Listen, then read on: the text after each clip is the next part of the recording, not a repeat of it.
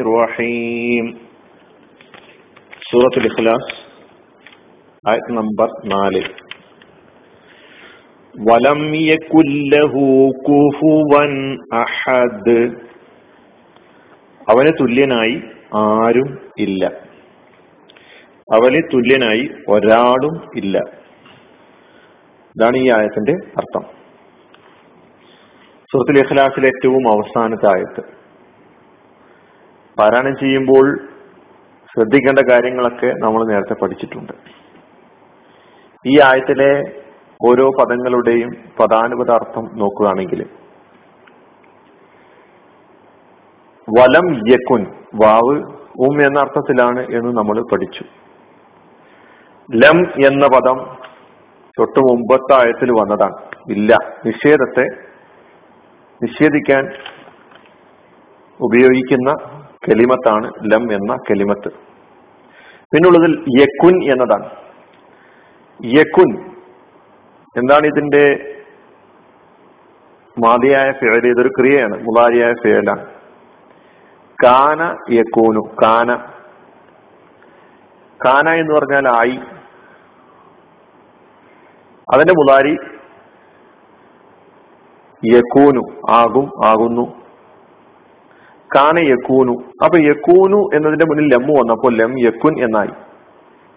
അപ്പോ ആവുക എന്നതിനെ നിഷേധിക്കുമ്പോൾ ആയിട്ടില്ല. ലമ്മു വരുമ്പോൾ അങ്ങനെ ഒരു പ്രത്യേകത കഴിഞ്ഞ ക്ലാസ്സിൽ പറഞ്ഞത് ഓർക്കുന്നുണ്ടാക്കും. ഭൂതകാല അർത്ഥത്തിലുള്ള നിഷേധമാണ് സൂചിപ്പിക്കുക. അപ്പൊ ലം യക്കുൻ ആയിട്ടില്ല. ലഹു എന്നതാണ് അടുത്ത പദം. ലഹു എന്നത് രണ്ട് കലിമത്തുകളാണ്. ഒന്ന് ലാം രണ്ടാമത്തെ ഹു. അതായത് ലാം പ്ലസ് ഹുവയാണ് ഹു. ലാമും ഹുവയും ചേർന്നപ്പോൾ ലഹുനായി ലഹു എന്ന് പറഞ്ഞാൽ അർത്ഥം അവന്. അവന്. അപ്പൊ ലം യക്കുൻ ലഹു അവന് ആയിട്ടില്ല. അവൻ ഉണ്ടായിട്ടില്ല എന്ന് പറഞ്ഞാൽ അവനില്ല.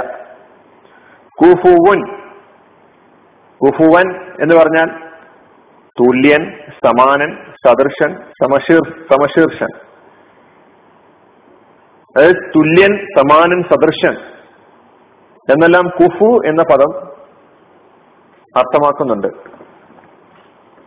സാധാരണഗതിയിൽ നമുക്ക് പരിചയമുള്ള ഒരു കുഫു നമുക്കറിയാം. കുഫു വെക്കുക വൈവാഹിക ജീവിതവുമായി ബന്ധപ്പെട്ട് ഈ പദം നമ്മുടെ ഭാഷയിൽ തന്നെ ഉപയോഗിക്കാറുണ്ട്.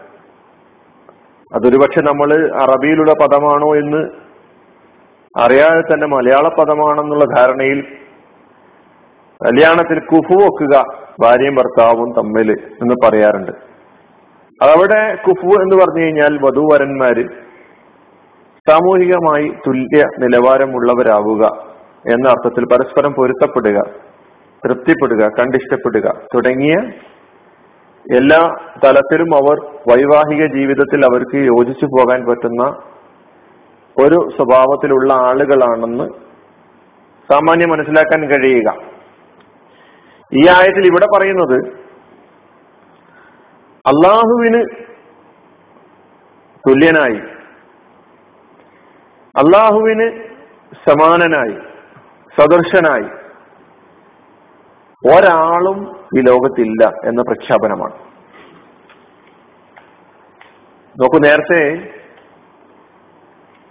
നാലാമത്തെയും അഞ്ചാമത്തെയും മറുപടികളായിട്ട് ലംയലിത് വലം യൂലത് അവൻ ജനിപ്പിച്ചിട്ടില്ല ജനിച്ചിട്ടുമില്ല.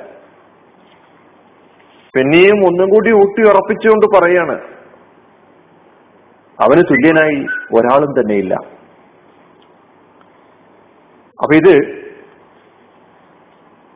നമ്മുടെ മുമ്പിൽ ഈ ആയത്ത്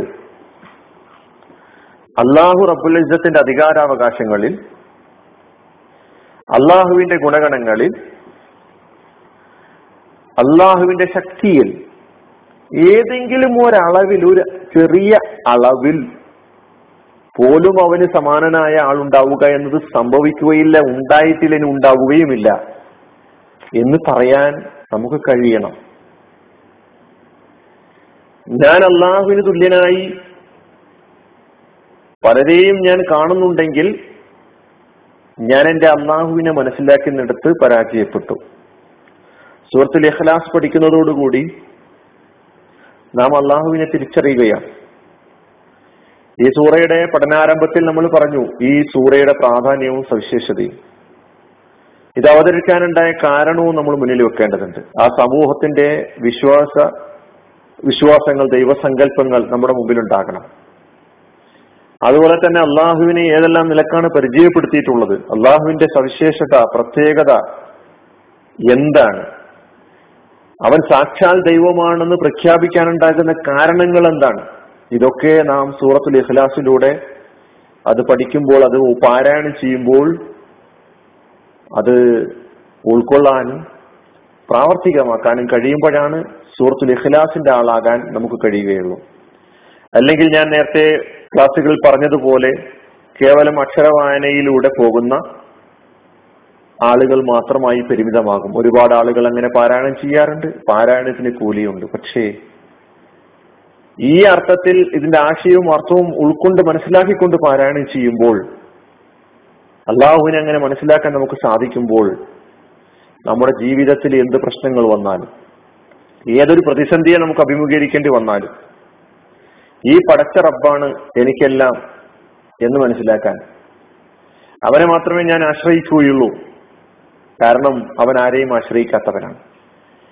അവലംബം അവനാണ് ആശയകേന്ദ്രം ആശ ആശാകേന്ദ്രം അവനാണ് അഭയകേന്ദ്രം അവിടെയാണ് എന്ന് മനസ്സിലാക്കാൻ എനിക്ക് കഴിയും. അള്ളാഹു സുബാനു താല കാര്യങ്ങളെ ഭാവിധി മനസ്സിലാക്കി അള്ളാഹുവിന്റെ വഴിയിലൂടെ സഞ്ചരിക്കുന്ന യഥാർത്ഥ വിശ്വാസികളുടെ കൂട്ടത്തിൽ നാം ഏവരെയും ഉൾപ്പെടുത്തി അനുഗ്രഹിക്കുമാറാകട്ടെ.